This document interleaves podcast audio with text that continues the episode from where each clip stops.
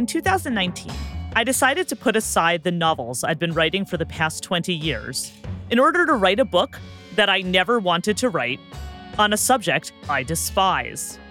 I had been haunted since I was a teenager by a brief and explosive confrontation I once had with a Holocaust survivor. And after 25 years, 5 novels, a PhD in Yiddish, and a dose of recent reality, I finally understood why.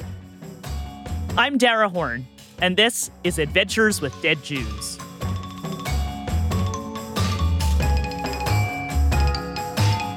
When I was 16 years old, in 1993, one of the many now-defunct teen magazines gave me a plum assignment to go to Washington, D.C.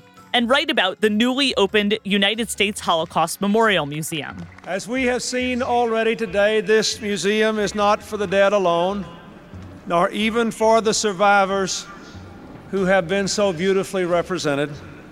It is perhaps most of all for those of us who were not there at all, to learn the lessons, to deepen our memories and our humanity, and to transmit these lessons from generation to generation. The museum's opening was a grand event covered in the national media. More than 10 years in the making, built by private funds on federal land, the U.S. Holocaust Memorial Museum has just opened to the public. And the American Jewish community was very thrilled about it. It's an incredible tribute, okay? They've done it incredibly well. This place just makes you become the history that it portrays. The opening of this massive museum just off the National Mall felt like a sort of debutante party, a monumental, symbolic moment of a broad American acceptance and respect for the Jewish experience.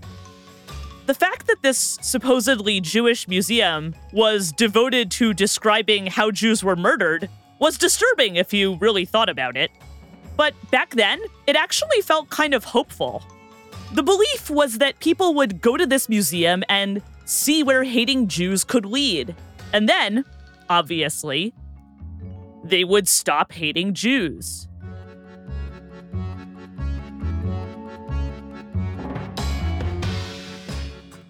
I wrote a rave review of that new Holocaust museum, which the teen magazine published between a list of makeup tips and an article about bulimia. In my review, I spent a lot of time praising the museum's children's section, an exhibit called Daniel's Story. The exhibit tells the story of an imaginary child named Daniel, and museum visitors walk through different places from Daniel's life. First, you enter a mock-up of Daniel's house in Frankfurt, Germany, which looks a lot like a house in any American suburb. We lived in a house with a yard, and I had my own bedroom. Those were happy times for me and my friends. You see Daniel's soccer cleats and his soccer ball on a shelf in his room, next to his globe and his camera. Daniel's dad was a war veteran, so you see his dad's army medals too. Just past the cookies in Daniel's kitchen and the teddy bear on Daniel's bed, you move on to a street full of vandalized storefronts and signs that say no Jews allowed. In the next room, you're in a ghetto, where Daniel's fancy house has been replaced with a small and shabby room.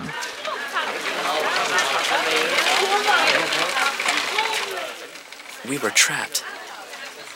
There were rules about everything.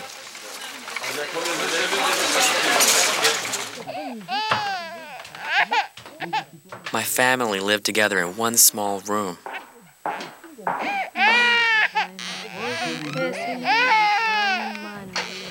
We thought it couldn't get worse than the ghetto, but it did.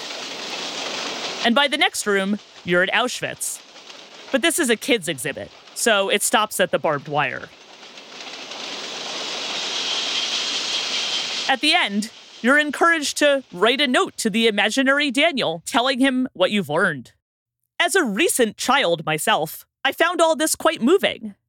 And in 1993, I still believed in the power of dead Jews to protect living ones, a belief that's actually rooted in the theology of Judaism itself. I was convinced that writing about this exhibit would help people recognize the Jews' humanity, just like the museum itself would. I couldn't imagine anything objectionable about this. So I was shocked when a random Holocaust survivor attacked me for it. When I returned from Washington, my parents took me to see some friends of theirs, and everyone was eager to hear about the brand new museum that they'd only seen on TV. I gave them my rave review, especially of the children's exhibit. One of the other guests was an older woman who I didn't know. Like many old Jews back then, she had a heavy accent and a bunch of numbers on her arm. She glared at me until I stopped talking. Then she said, "A kid on a soccer team is not what died in the Holocaust." Then she started ranting about Yiddish-speaking culture, about books and theaters and yeshivas and newspapers and Hasidic dynasties and political parties and youth groups and musicians and artists and writers I'd never heard of. She shrieked at me about how I had to tell my teenage readers about what was really lost. Why, she demanded, did the museum have a soccer-playing, German-speaking kid as its emblem of the children who were murdered in the Holocaust, when 85% of Holocaust victims were Yiddish speakers and a huge percentage were religious Jews? Instead of soccer cleats, why didn't the boy's bedroom shelves have his volumes of the Talmud, or his scouting uniform from his socialist youth club, or his Hebrew songbooks from the Zionist group Hashomer Hatzair?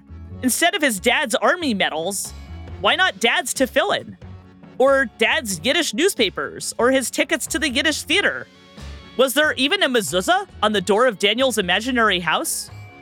I recently checked. There isn't.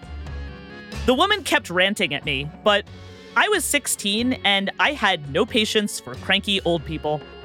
Instead of listening, I politely told this Holocaust survivor that she was completely wrong. What mattered most in a museum like this, I patiently explained, was that regular American children could relate to it. The whole point was to teach American kids that kids who died in the Holocaust were just like them. Then the woman shouted at me, "But what if they weren't just like them? Would it have been okay to murder them if they weren't just like them?" That old woman's question made me so uncomfortable that I avoided it for 25 years.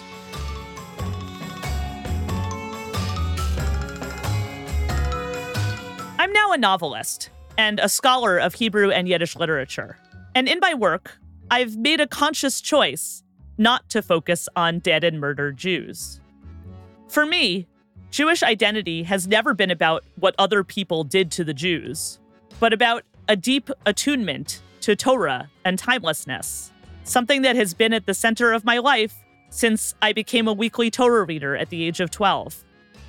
When I started writing novels about Jewish life in my early 20s, my goal was to build a living Jewish culture that any reader could access, one where Jews wrestled with their traditions, but where they always lived their lives on their own terms.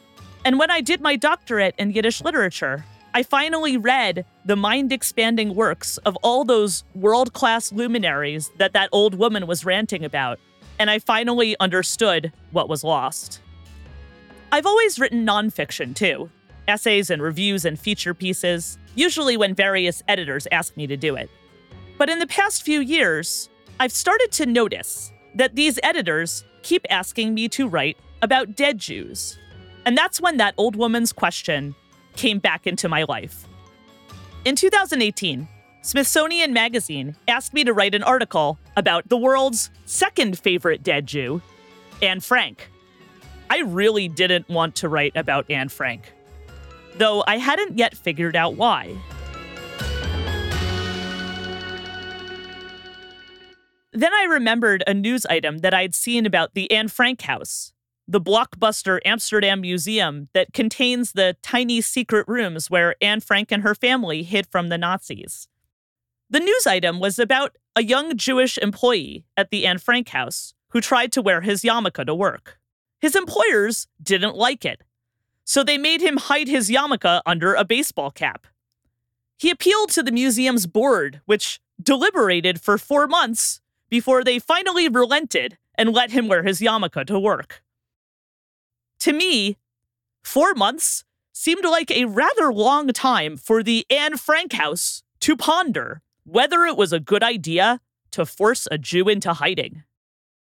I hoped this was just a PR mistake, but then I discovered another news item from the previous year, when visitors to the Anne Frank house noticed something odd about the audio guide display. Each audio guide language was represented with a national flag, a British flag next to the word English, a French flag for French, and so on, until you got to Hebrew.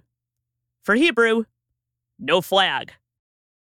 That particular omission, which the museum eventually fixed, would surely have bothered one former resident of the Anne Frank house, Anne Frank's older sister Margot, who died in Bergen-Belsen 2 days before her famous sister. Margot was active in a Dutch Zionist youth organization, and she planned to move to Palestine and become a midwife in the Galilee. Before going into hiding, she had been studying Hebrew to prepare for her life in a future Jewish state, a state which now has its own flag.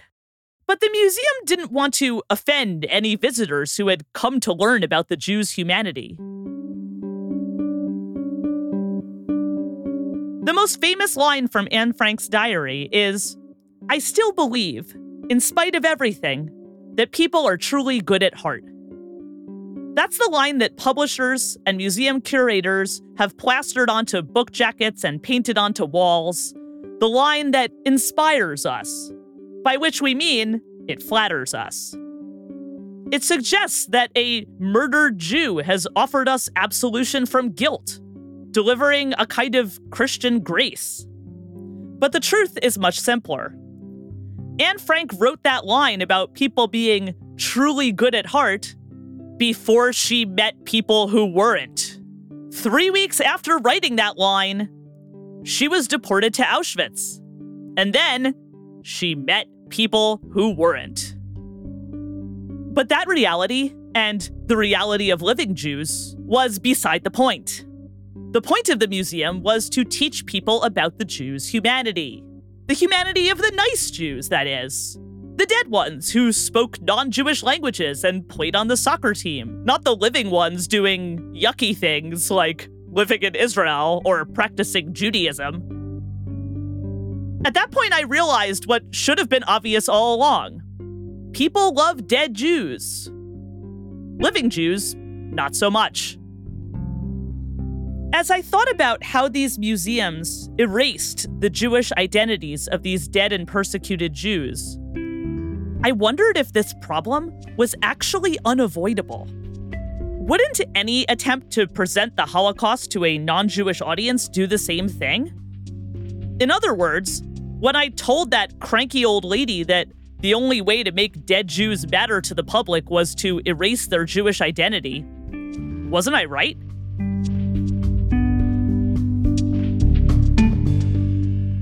Actually, no.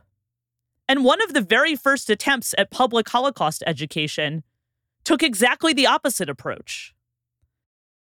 In the 1940s, the Jewish Theological Seminary in New York City created a radio program called The Eternal Light, which was broadcast nationally by NBC as part of their Sunday morning religious programming. And the Lord spake unto Moses, saying, Command the children of Israel that they bring unto thee... The Eternal Light is a little corny by today's standards.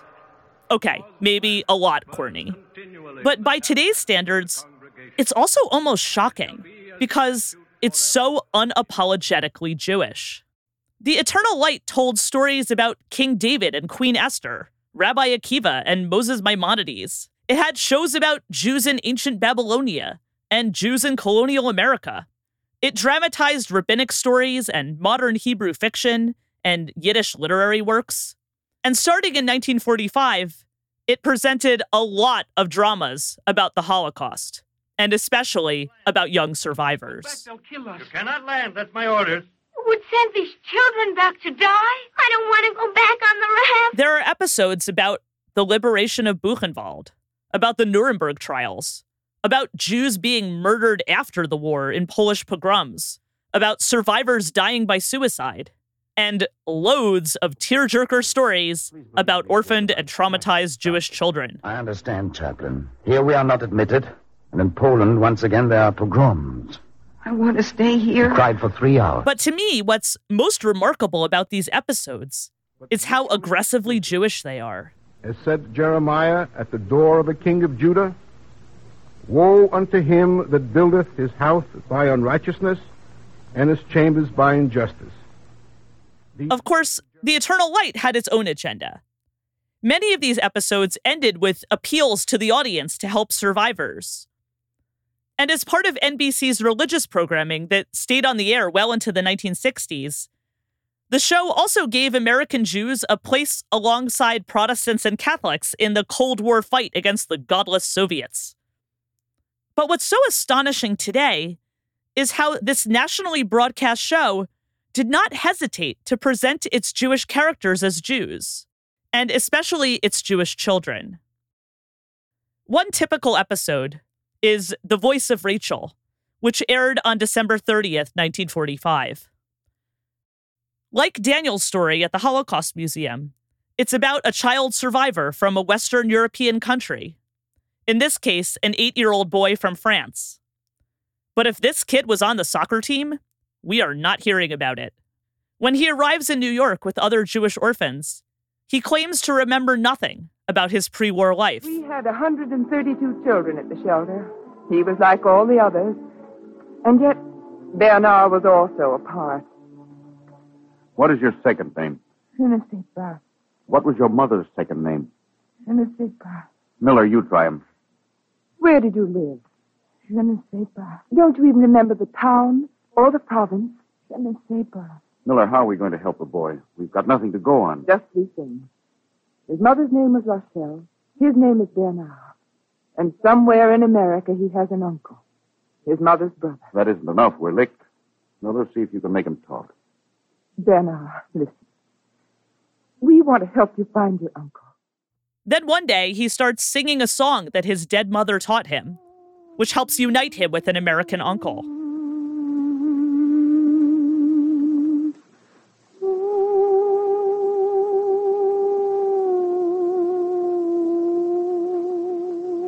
Bernard, I never heard that melody before. Oh, that's a nice tune, Bernard. Is that something your mother taught you? Come here, Bernard. Okay. That's a fine American vocabulary you're acquiring. Okay. Don't overdo it now. Does your song have words? Oh, Margot,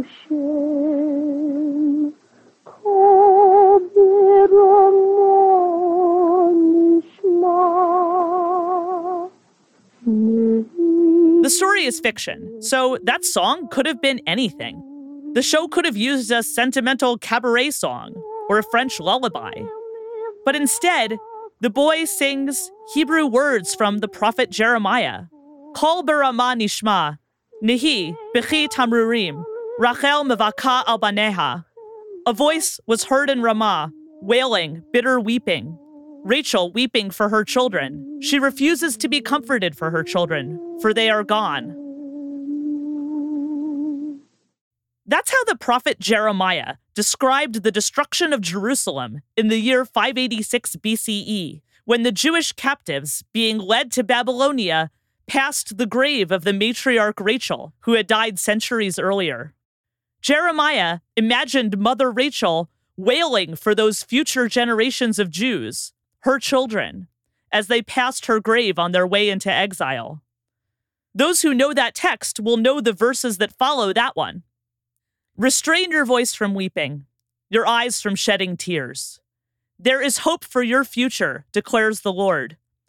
Your children shall return to their borders. In The Eternal Light, the Holocaust isn't an unprecedented event that people try to make relatable. Instead, it's the near end of a 3,000-year-old chain, a contact point in the covenant with God, part of a long double helix of loss and renewal. This boy is singing a Hebrew prophecy, an ancient Jewish lament, and a call to national Jewish resilience. On NBC, he did not need to be on the soccer team for people to listen. In the end, I did wind up writing for Smithsonian Magazine about Anne Frank. I wrote everything that I didn't write for that teen magazine years ago. I told readers about the museum's absurdities, and I told them what was really lost. The piece came out just days before the massacre at the Tree of Life Synagogue in Pittsburgh. Within hours of that attack, editors again started asking me to write about dead Jews. And then it happened again and again.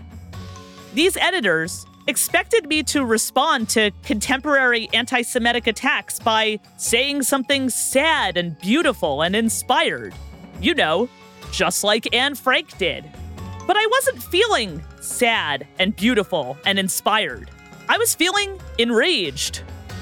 Not just because my community had been lethally attacked, but because I had had the sudden and infuriating realization that I had been conned. As I fielded more and more requests to write about dead Jews, I came to understand that there was a certain gaslighting going on about the Jewish past, and that I was expected to participate in it. I began to see that there was something exploitative, almost perverse, about the insatiable public appetite for stories about dead Jews, and the way those stories often invalidated or erased the Jewish present. So I finally gave in. Instead of avoiding this sickening topic, as I had diligently done for the past 20 years, I decided to dive directly into it, to investigate the role that dead Jews play in a non-Jewish world, to learn more about exactly why people love dead Jews so much. You'll have to read my book, which is called People Love Dead Jews. In this series, though, we're going to do something a little different because, as I've discovered, the world's love for dead Jews is far too vast for one book to contain. Here, we're going to explore more behind-the-scenes stories that don't appear in my book, in part because they were almost too weird to be believable. I'm going to take you to Moscow and Cairo and New Orleans and Tokyo on our quest to discover what dead Jews mean to the world. We'll probe the connections between a blockbuster Holocaust movie and a blockbuster dinosaur movie, between an online archive and a medieval document dump, between traditional Jewish ritual and Civil War reenactment, and between insane conspiracy theories and actual government policies. We'll meet rabbis and military officers and genius-identical twins and murdered Yiddish actors and a podiatrist on the make. We'll see how dead Jews are discarded and resurrected, and how living Jews have navigated this warped reality. Through it all, we'll return to that old woman's haunting question. What if dead Jews weren't just like everyone else? In Adventures with Dead Jews, we'll uncover some answers. I hope you'll find it all as disturbing as I do.